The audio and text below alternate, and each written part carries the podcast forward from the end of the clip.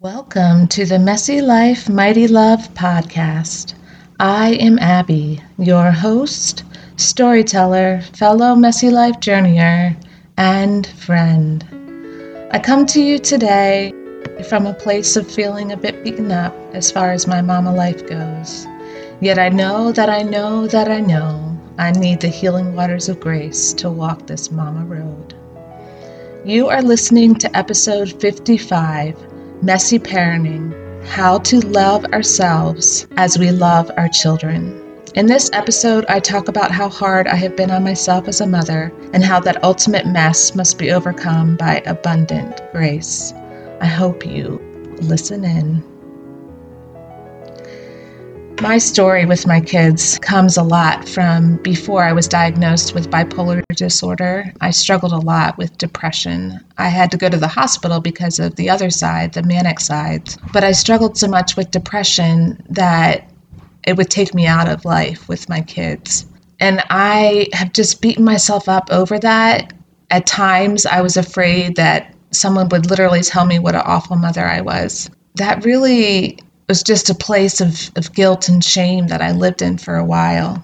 And as I've gone through that, the Lord has just been so kind and so tender and so gracious, reminding me of the times I was there with my kids. I think of when my son was one and we would push um, Tonka trucks back and forth to each other across our screened in porch. And I think of when I had my daughter too, and we would play uh, picnic with the fake food usually, and sometimes we do a real picnic out in the backyard and I'd push them on swings and I would walk with them around our neighborhood and I would read to them at night. I think about the times I didn't read to them or didn't care for them, but there were so many times that I did and I did the best that I could, especially as I was struggling with an undiagnosed mental illness. And this just reminded me how much grace I need to give myself. And just after I was in the hospital and hungry, I remember sitting on the floor doing blocks with my youngest.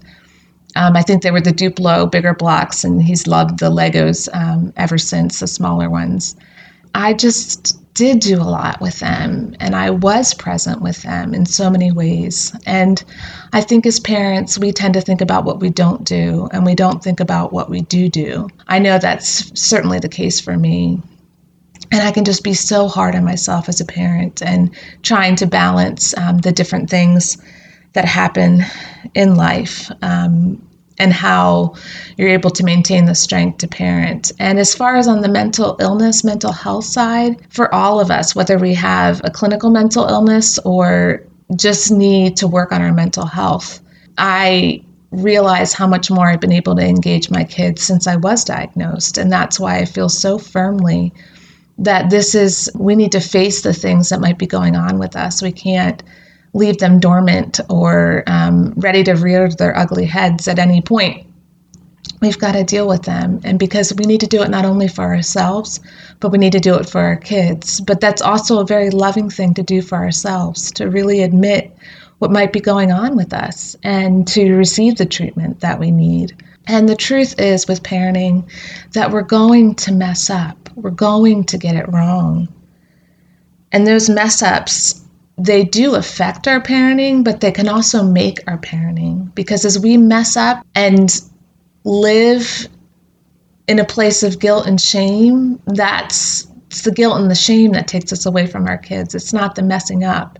And what can be redeemed is as we mess up, we come to God and we find His grace. We find again our identity that is in the perfection of Christ and not in how we do with parenting.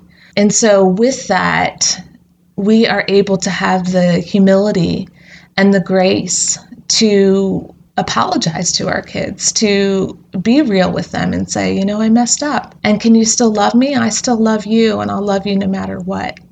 And sometimes it's hard. Sometimes they have to work a little to forgive us. But in the end, we're doing our part because the part that we're to play is not to be the perfect parent. It's not to be the one that gets it right all the time. That is no one who has ever lived except God the Father related to his Son.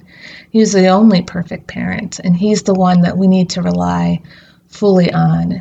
And so I just want to give you a message of grace today about parenting and about the things that you might do to yourself that are going to ultimately affect your parenting in the ways that you don't want. If you can't receive grace, then you're going to push harder for what you want from your kids and you're not going to be able to give them grace.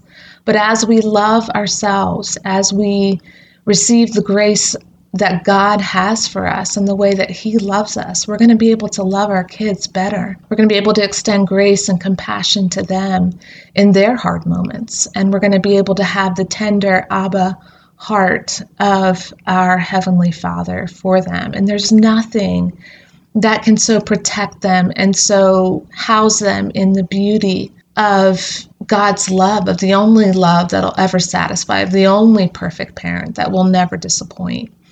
And that's the one that we need to lead them to ultimately. As we love ourselves and as we receive the grace of God, and as we look to Jesus, the author and perfecter of our faith, we find the grace that we need to be that same love, to be that same Jesus like parent to our kids. And I will just be the first to say that I don't have it all together when I say this. I know that there's things that I've been doing wrong and things I'm working through to get um, with my husband on the same page. But I know that I know that I know again that that grace that I need for the journey is is truly my most important thing to realize as a parent and to love and give compassion from the grace and love that I receive. And we know that this mighty love that left the safety of, of his father's home to come to earth, to live and to die, and to experience sorrow and all the pain of a fallen world well, this love, He is the light that shines in the darkness of all of our messes, no matter if they're little or big, and He will never, ever, ever be overcome. I hope that this short message on parenting has been a blessing to you. I hope that you can give yourself grace, more grace today as a parent, and in that that true grace that you'll be able to come to good places with your kids of honesty and openness and forgiveness. And I hope, therefore, that you would consider this time that you've spent here with me well spent. For more from me, my journey with mental illness, what it's taken for me to heal in that, and soon a book that is coming called A Million Skies, you can go to my website, abigailalleman.com. That's Abigail, A B I G A I L, Alleman, A L L E M A N dot com. There are a couple of free ebooks. One I would like to point out that was really key in my mental illness journey and healing. It's called The Three R's A Simple Path to Mental Wholeness. And if you subscribe to my blog, you can get that for free. Or it's not really my blog, it's my newsletter. So you can get that ebook for free, and I think you will enjoy it. Would like to leave you with this quote by Donald Miller. It's a short quote from his book, A Million Miles in a Thousand Years. And it goes like this When you stop expecting people to be perfect, you can like them for who they are. And I think I just want to direct that right back on ourselves. When we stop expecting ourselves to be perfect, we can like ourselves as parents and as people for who we are. And we can receive the acceptance and love of God that firms up exactly how He's made us to be. And this is beautiful to show to our children and to anyone in our lives. If you're listening and you're single, then you show it to your family and your friends and to all the people, to your coworkers, the people that you're with. As we love ourselves and receive the love that God has for us, we truly are able to offer that to others. I would love to meet you right here in this sacred space next time.